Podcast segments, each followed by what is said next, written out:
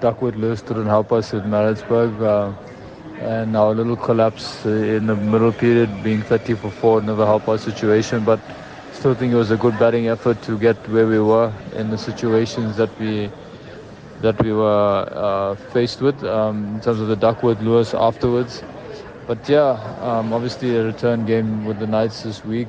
Looking forward to it. Hopefully we can get uh, a win on our belt and set us good in the first half with a three out of four win uh, ratio, which is uh, you know ideal for starting setting up your campaign. It's not going to be an easy one. Uh, we know the Knights are really good in their conditions and they have some really good players with them.